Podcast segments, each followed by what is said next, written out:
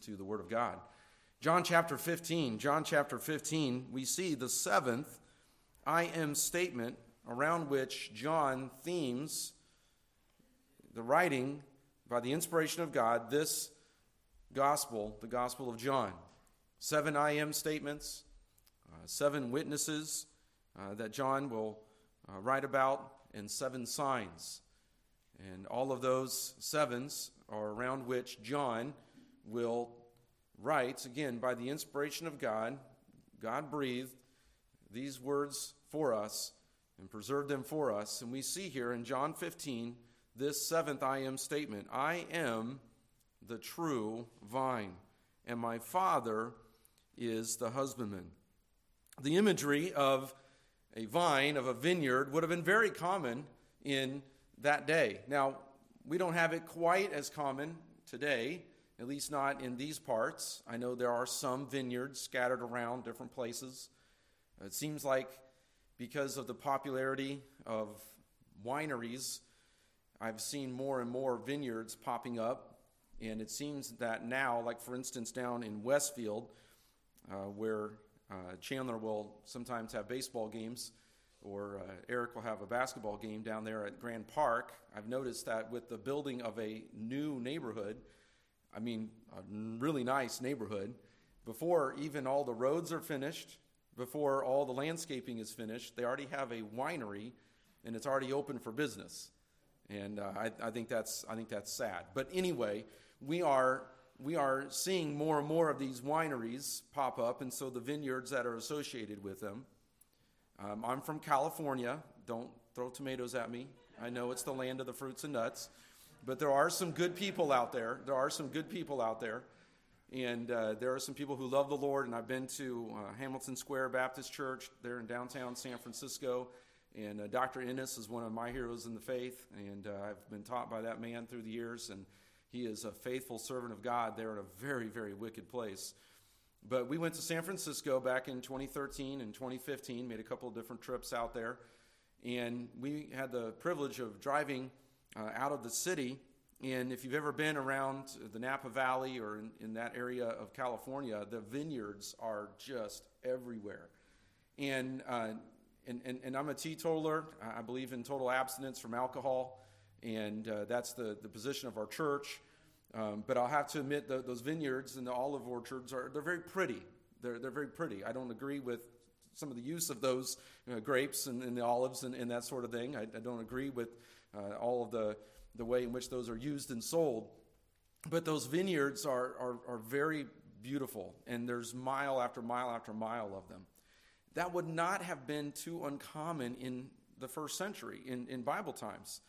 Uh, they would have been very accustomed to the vineyards and to the, to the grapes. As a matter of fact, grapes, vines, vineyards are illustrated in the Old Testament. Uh, for instance, we could go back into Psalm 80 and we could see that Israel was even referred to as a vine out of Egypt. There were even vines, grapevines, on the outer gates of the temple. Okay?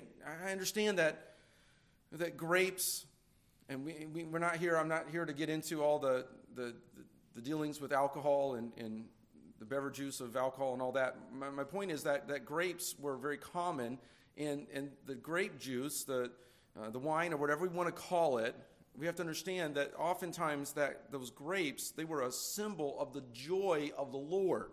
I understand that we've lost a lot of that. And most of us probably don't even eat grapes. maybe we get them once in a while when they're in season, and maybe you enjoy them. Um, but grapes, we, we, we often think of the wine and the beer and all that today, and there's a lot of negative connotations, and rightly so. And, and I've, already, I've already stated my position and our position as a church. But the point is that the vines, the grapes, were symbols of the joy of the Lord, not of drunkenness, not of inebriation, not of sin and vice. I mean, that's, that's the associations, that is the primary purpose of alcohol today, is for inebriation, for all of the vice that goes along with it and all of the, the, the, the wickedness that is associated and the crime, and, and on and on we could go. The point is that the vines, the vineyards, the grapes were illustrations or symbols of joy. And God desired for Israel to be his greatest joy. But they sinned. They rejected the Messiah. They rejected his son, Jesus Christ.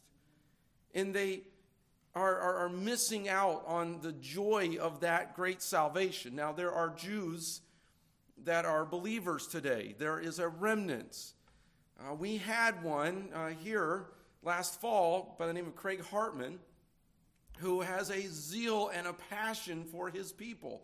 He's a, a Jew who is saved and he loves his people and he has a ministry, Shalom Ministries, to his people. But there is a loss of the joy of the Lord because of the rejection of the Messiah, the rejection of God's Son. We could go to Isaiah, we could go to Jeremiah, we could go to Ezekiel and Hosea, all of whom use the symbol of a vine as a symbol of Israel. But that's not the point that Jesus is making here. Yes, Jesus, as he often does, he uses illustrations from the, the common knowledge, the associations, what people in that day uh, were dealing with, what would have been very normal to them. And Jesus is using the symbol of the vine to speak to his bringing true, everlasting joy and peace to all who abide in him, who are vitally attached to him. He is the true vine, and the Father is the husbandman. He's the owner, He's the landlord. So Jesus is not speaking of Israel. He's not using some sort of allegory to reference Israel. He is simply stating that He is the source of life, He is the source of our true joy, the source of our true peace. Jesus had used the illustration of a vineyard in Matthew 20 in the parable of the laborers in the vineyard. But in this case, Jesus is the vine, God the Father is the husbandman. The theme throughout this chapter, as we take time to go through this chapter over the next probably several Sundays, we'll see that the theme clearly in this chapter is that of fruitfulness. Fruitfulness. Now, some Bible scholars disagree on the interpretation of this passage. I have uh, studied this passage thoroughly, and I've referenced several different commentaries. And I'm not saying that I am uh, the authority on God's word. God's the authority, His word is the authority, and we are to be submissive and through proper principles of interpretation, we are to discover, and I'm to show by the Lord's help, with the Lord's help, what God is teaching. What is the, the meaning of this passage? And good men can disagree, but I did read, and as I've studied, and I've gone through this passage before and preached and taught through this passage before, I believe that the branches are believers except for the dead branches, the branches that are taken away and cast into the fire. I believe those are branches, those dead branches, those branches cast into the fire. I believe those are speaking of the unsaved, those who are not truly abiding in Christ. So that is the interpretation that I am going to come from as we look at John chapter 15. And I want us to see, first of all, this morning, that fruitfulness, fruitfulness is the inevitable result of abiding in Christ. We have to understand this word abide, it means to remain. To remain. And those who abide in Christ, a branch that is vitally attached in receiving life from the stalk of the vine, that is a true believer who is receiving life from the Son. That branch will bear fruit. If it doesn't bear fruit, it is revealing that it is not truly a living branch, truly abiding in the vine. Therefore, it is not, it is, it is symbolic, it is referencing an unsaved person. Because a true believer will bear some measure of fruits. Now, again, I don't want to get controversial, and my point isn't to stir up uh, a lot of uh, debates, but I, I think that we have to understand as we look at the whole of Scripture and interpret Scripture by Scripture, we can see that even in the parable of the sowers, that there was only one type of ground that bore fruits. The hard ground didn't bear fruit, the stony ground didn't bear fruit, the thorny ground didn't bear fruit. It was the good ground. That is the true believer who bears some measure of fruit. Some it might be 20 fold, some it might be 40 fold, some it might be 60 fold, some it might be 100 fold. But just like a baby that is born, a baby that is alive bears signs of life. A child that is stillborn does not show signs of life. A miscarriage, that baby does not have any signs of life. But what is one of the first things that happens when the child is born?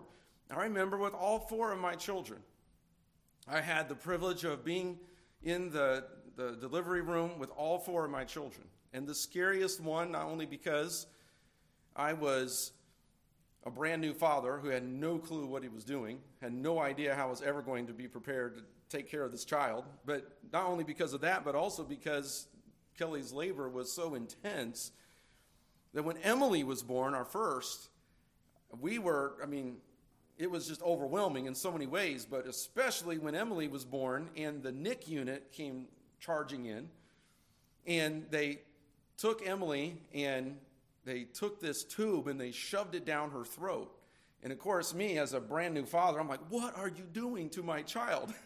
and they shoved this tube down her throat and they pulled that back out and they sucked out the meconium. She had swallowed the meconium. She didn't come out breathing properly. The NIC unit was there to make sure, and they cleared her airway. And she cried for I don't know how many hours or, or days. She had this raspy cough and cry because they had to shove that tube down her throat and pull that meconium out, suck that meconium out so that she could breathe properly. They wanted to make sure that she had signs of life and that all of the living, all the signs of life were functioning properly. So, a believer, true believer, who has repented of his or her sin and placed their faith in Christ, in Christ alone for their salvation, his finished work on the cross and his resurrection, saved by faith and faith alone, in Christ alone that person, truly born again, is vitally attached, is abiding in Christ, is receiving life from Christ. And therefore, that branch will not be taken away. But the branch that is not receiving life from the vine is indicative of a unsaved person who does not have signs of life, who's not bearing any fruit. How many times have we seen a branch, a big limb? There was one across the street from our house last fall, there at uh, the intersection of Salem and Union, where we live. Huge branch one day. Looked outside and it had fallen, and part of the limbs had come out onto Union Street uh, there at Salem and Union. And they had already brought, the city had already brought up. If it had been Indianapolis, it would have taken, I don't know how many weeks. I was impressed. The city of Lafayette, I mean, they had somebody on it. They had that uh, limb at least cut or moved off of the street. I mean, if it had, again, if it had been Indianapolis, I love Indianapolis. I was raised there, but they were slow, especially as I got older and lived there longer. And as the city got bigger, it took forever for things to happen. For a pothole to get filled in Indianapolis, you might have to call the mayor's hotline and still wouldn't get done. But they had that tree pushed off to the side. They had it somewhat chopped up the very next day or within 48 hours, it was gone. But you looked up at that limb, this huge branch that just a couple of days before you would have thought was healthy, was vibrant. You looked and it was rotten to the core on the inside. It had been rotten right there at the trunk of the tree, and it lost its ability to. I know in this case, this limb had at one time had life, or it wouldn't have grown, but it had been rotten, been eaten up with some sort of disease or bug, and it had fallen. And we see here in this passage in verse 2 every branch in me that beareth not fruit, he taketh away. Now we go down to verse number 6. If a man abide not in me, he is cast forth as a branch and is withered, and men gather them and cast them into the fire, and they are burned. 1 Corinthians 3 will make reference to our works as believers being burned up with the fiery judgment of God the wood, hay, and stubble. But in this passage, what gets burned is the person, the branch. Hell is a real place. I know that this is not popular. I know that this does not put seats in the pews. Hell is talked about as a place only for the really, really, really, really, really bad people. Hell is even explained away.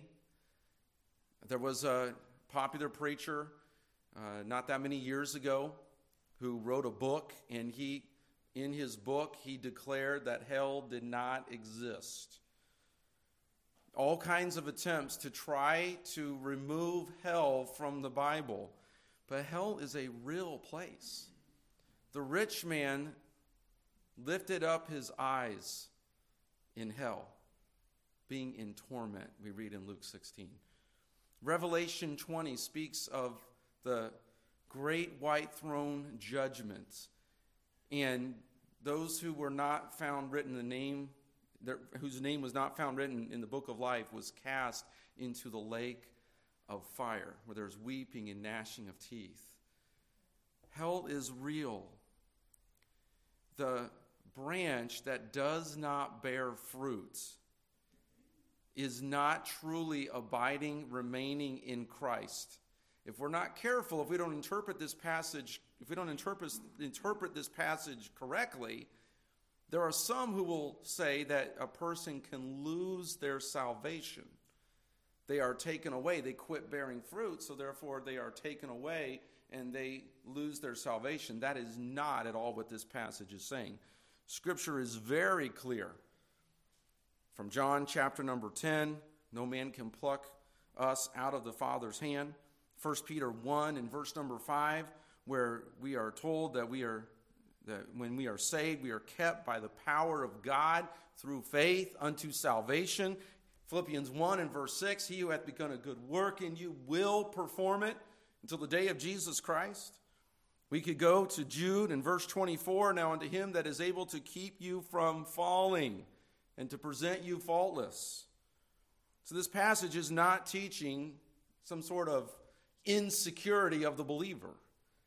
This passage is teaching that those who bear fruit give evidence of truly being born again, just as a child is born and gives evidence of life. And those who are taken away, the branches that are taken away, they are the ones that did not bear any fruits. They were evident that the evidence is that they are not truly born again. They don't truly abide in Christ. In the, in the parable of the wheat and the tares, there's a judgment day. The tares look a lot like the wheat. But eventually the judgment comes.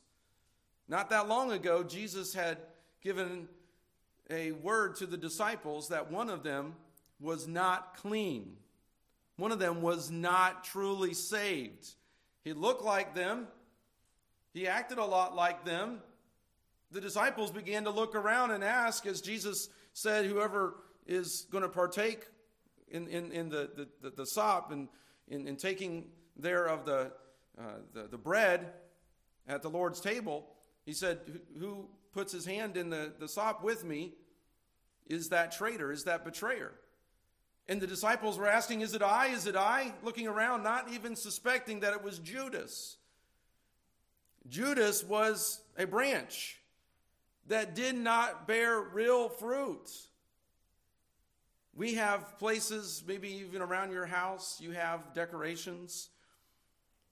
You have, I know one day it was popular to have those plastic trees, those ficus trees, and they were very popular at one time, and decorations around different offices. Maybe you have one at your house. Maybe you have decorations that look very realistic. Have you ever made the mistake of watering a plastic plant? You ever gone into an office? You ever gone into an office and you wondered about the plants and you look for the dust on the leaves to see, or you begin to feel it to see if it's real? And there are some plastic Christians out there who don't have real spiritual life. They're not truly abiding, remaining in Christ. They're tares among the wheat. It's one of the saddest things when someone sits in church, goes to a Christian school, is raised in a Christian home, hears the gospel regularly, and yet they never truly receive Christ as their Savior. They hang out with all the living branches. They can even talk the Jesus talk. They learn the lingo in a lot of ways, we would say, well, they, they, they look like a Christian, and, and sadly, in some cases, they've even mouthed some words that were gospel words, a sinner's prayer, but it wasn't truly from the heart. It was just, well, everybody else was doing it. Or I wanted to make somebody happy. I wanted to get somebody off my back. I thought it was the right thing to do, but there was no true repentance there was no true saving faith. And they look like the other branches, the real living branches, but it eventually is revealed that they don't bear fruit. And that branch has to be taken away and burned. So, fruitfulness is the inevitable result of abiding in Christ. A fruitless branch is taken away but a fruitful branch is pruned. Now, this is tough because as believers, genuinely saved individuals, we understand what pruning is like. It's not always fun. Look back at verse number two. And every branch that beareth fruit, he purgeth it. This is that word for pruning, that it may bring forth more fruits. Now ye are clean through the word which I have spoken unto you. Pruning is essential to fruitfulness. Dead and lifeless material must be cut away, and sometimes even living material must be cut out in order to prevent lethargy. Now, my mom lives in Indianapolis, and she still lives in the house that I grew up in. And there are it's, it's actually been probably about four years or five years now since I've had to do this. But every single year, even after I got married, now we were in Terre Haute for two years. We moved to Indianapolis back to Indianapolis in 2002. And I think for every year up until about four or five years ago, my mom would call me up in the spring and she'd say, Brent, can you come over and trim the bushes on the side of my house?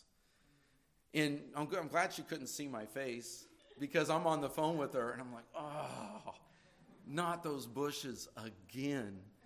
I have cut them for it seems like every year of my life since I was about eight years old, nine years old.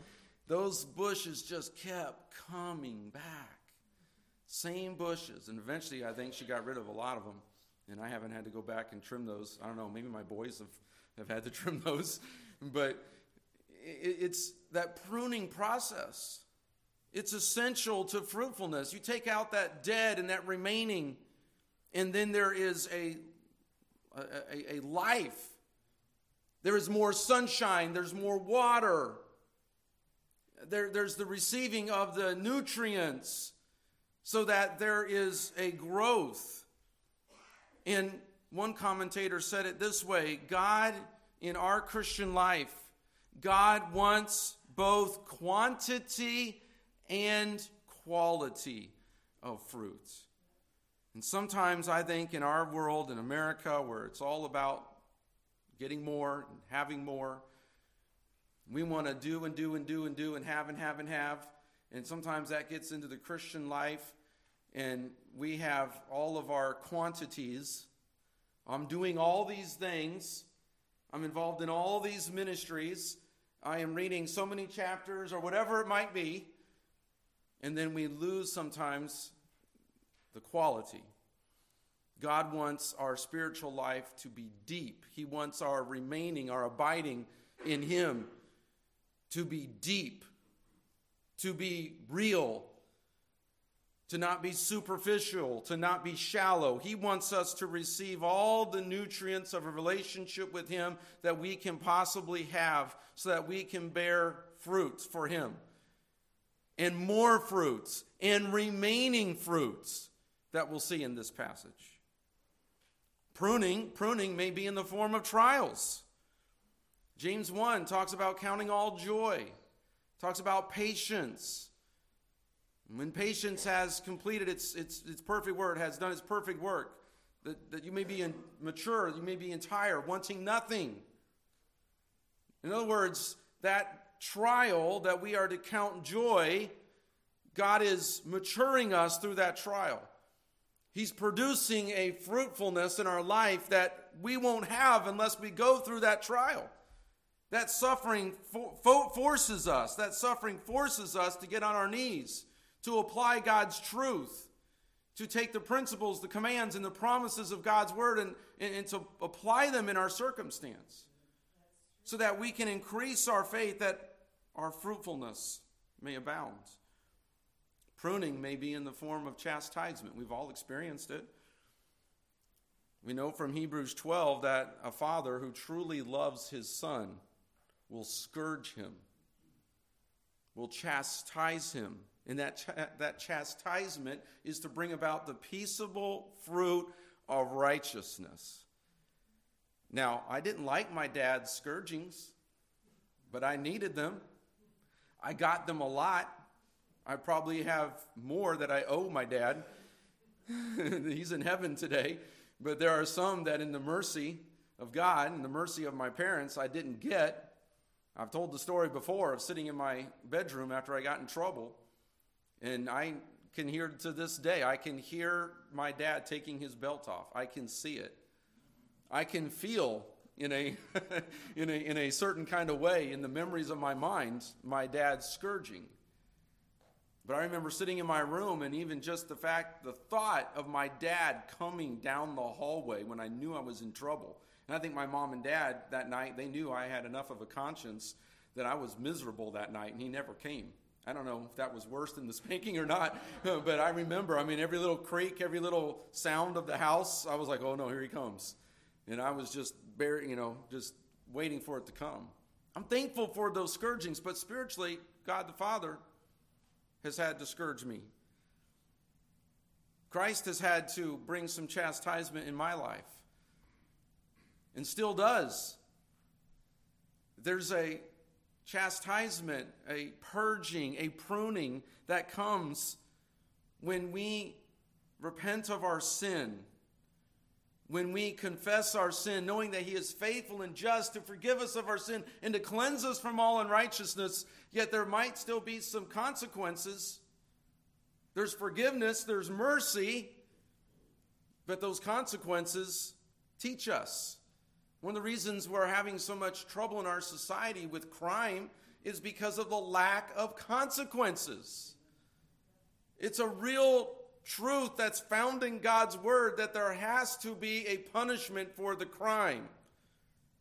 I realize that we need God's grace and we need God's mercy, and for those of us who trust Christ as our Savior, we won't spend an eternity in hell. But Christ took that punishment. That's why there can be mercy and grace extended. Christ took that punishment for us. He became sin for us who knew no sin, that we might be made the righteous of God in Him. We don't like the consequences of our sin. But God uses those to teach us, to instruct us, to humble us. Many times we need those consequences so that we will repent.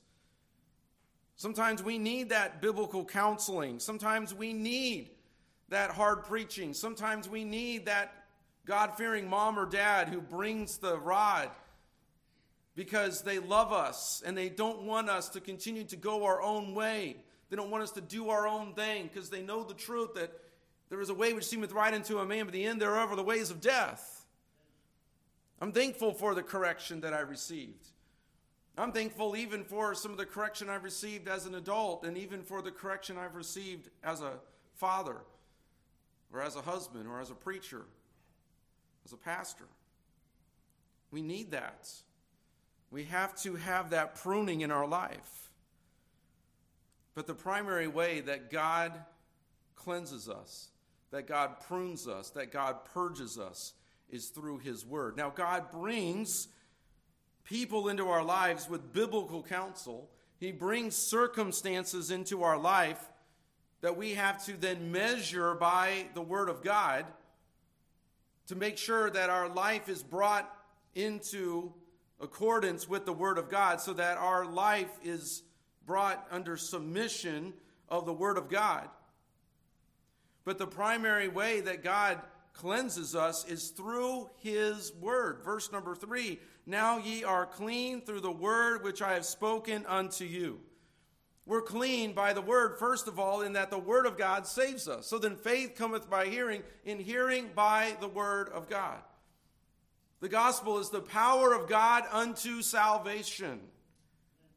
But we also need the word not just to save us, but to continue to sanctify us in that progressive sanctification.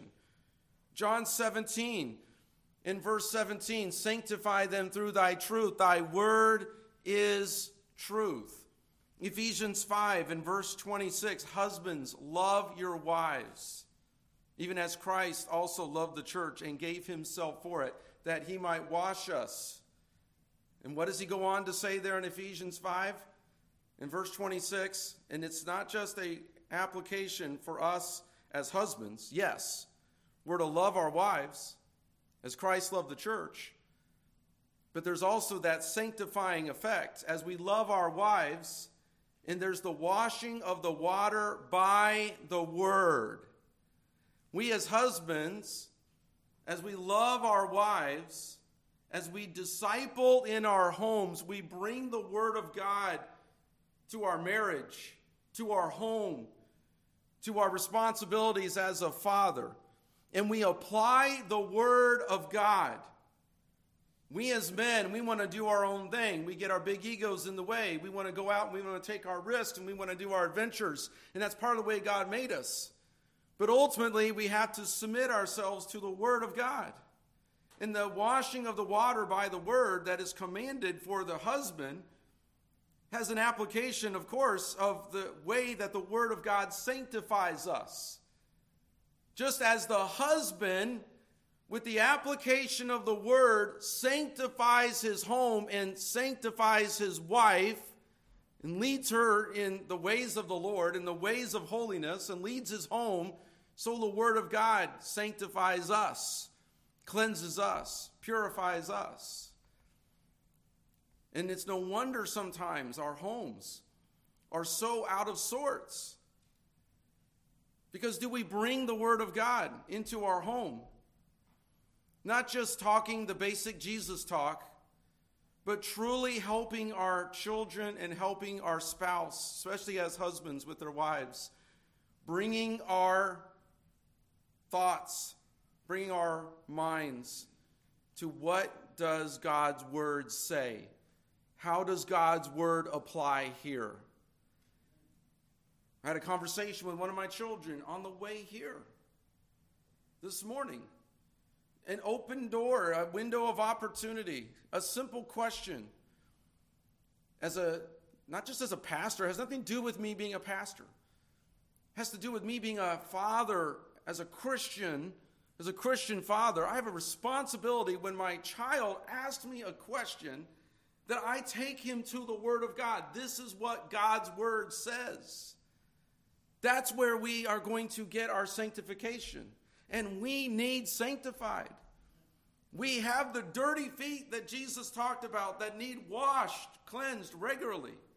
We're saved, but we get a lot of dirty feet because of this world that we live in.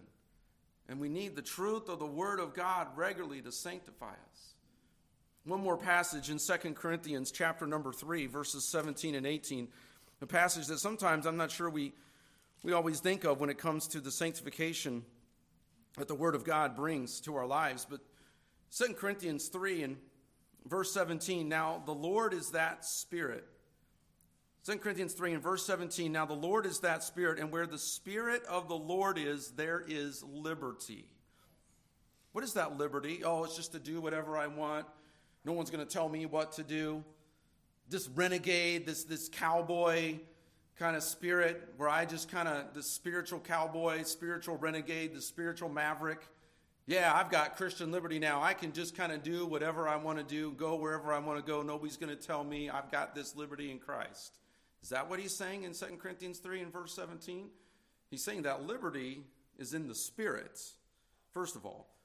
But then he says, verse 18 of 2 Corinthians 3 But we all, with open face, beholding as in a glass the glory of the Lord, are changed into the same image from glory to glory, even as by the Spirit of the Lord. The Word of God is that mirror. The Holy Spirit guides us into truth, reveals Christ, shows our sin, reveals our need for the righteousness of Christ. And the Holy Spirit then illuminates our mind, illuminates our heart, so that we may apply the truths of God's word to our life, that we might be changed, that we might be sanctified, that we might be conformed into His image. And again, the preaching, the, the biblical counsel that we get, even circumstances, all these different things that God brings into our life, they all come back to the Word of God. What biblical principles apply here? What does God's Word say? How does this circumstance, measured with the mirror of God's Word, how does this circumstance, how is God using it to teach me, to humble me, to help me, to sanctify me, to make us more like Him, that I might honor God in this decision that I'm making. This is the sanctification process. This is the pruning. This is the purging. So we need to be exposed to and humbly receive the Word of God on a regular basis through our personal Bible study. By sitting under the preaching and the teaching of the Word of God, rightly taught precept upon precept, line upon line, rightly dividing the word of truth. We need to be exposed to the light of God's word that it might sanctify us. We need our personal study, our personal devotions. But we must humbly receive and submit ourselves to the authority of God's word and allow the Holy Spirit to finger into our hearts, to convict us, and to point us to Christ that we might live a holy life. Biblical counsel and circumstances that drive us to measure our lives by the Word of God, that cause us to examine ourselves. One of the reasons we did, we observed communion last week, the Lord's table. One of the reasons we do that at least every other month is because that is a time where we are told, we are commanded in 1 Corinthians 11 to examine ourselves. Those things are hard. Those examinations are hard. That pruning is tough. I remember in my junior year of college, I may have told this story before, but we had to do evaluations of our roommates. And I was the prayer captain. They call them different, they have a different title now, but I was the discipleship group. They call them discipleship groups now, but that's what it was. It was a discipleship group, and there was a discipleship group for three rooms, and I was the discipleship group leader.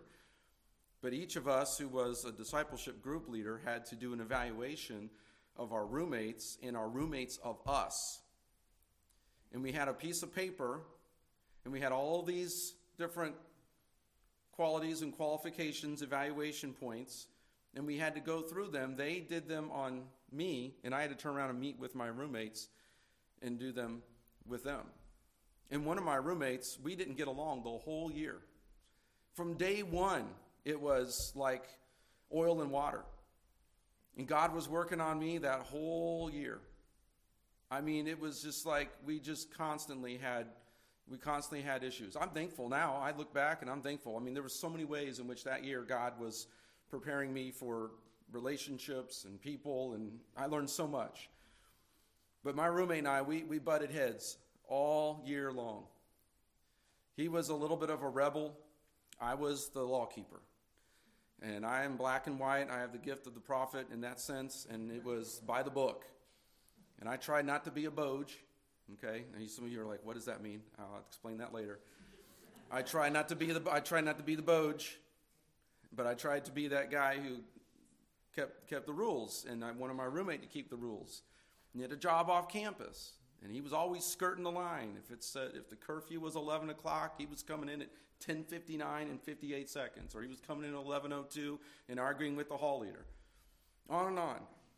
He was the guy that was always trying to do something around the, the room to get away with something. And I was always that one It was kind of his conscience, so to speak, and we didn't get along. And I remember we had to sit down, we had to do those evaluations, and there was some pruning going on. And it was the big old leaf choppers. Okay? And he and I had to sit down, and I was dreading this. And we had one of the best conversations. I mean, I was totally unprepared for what God was going to do in my life as well as in his. And we sat down and we, I don't know how long that meeting lasted, and we went back and forth and we went through those points. And I had to be honest with him, and he had to be brutally honest with me, and he had no problem being brutally honest with me. and by the end of that conversation, there was so much grace of God that we walked away. We had hardly gotten along that whole year. We walked away as friends. Now, we weren't BFFs. He wasn't my bestie, all right? We weren't best friends. But we walked away from that meeting as friends. The rest of that semester, we had no issues. As a matter of fact, I couldn't believe it. He nominated me to be chaplain for our society. And I almost looked at him, and, I, and when he told me that he had put my name in as the, as the nominee, I almost looked at him and said, "Did you? Re- are you just joking with me?" We got along, and then our senior year, we would pass each other from time to time, and we got along great. Only God could do that. That evaluation was hard, but it was necessary. And sometimes God puts in our lives people and they are part of God's plan to prune us, and we have to respond to them, and they have to respond to us, and we have to exhort one another. We have to provoke one another to love and to good works. And it's part of applying God's word in our relationships, and we're going to get to that, Lord willing, next week, as we are commanded in this passage to love one another.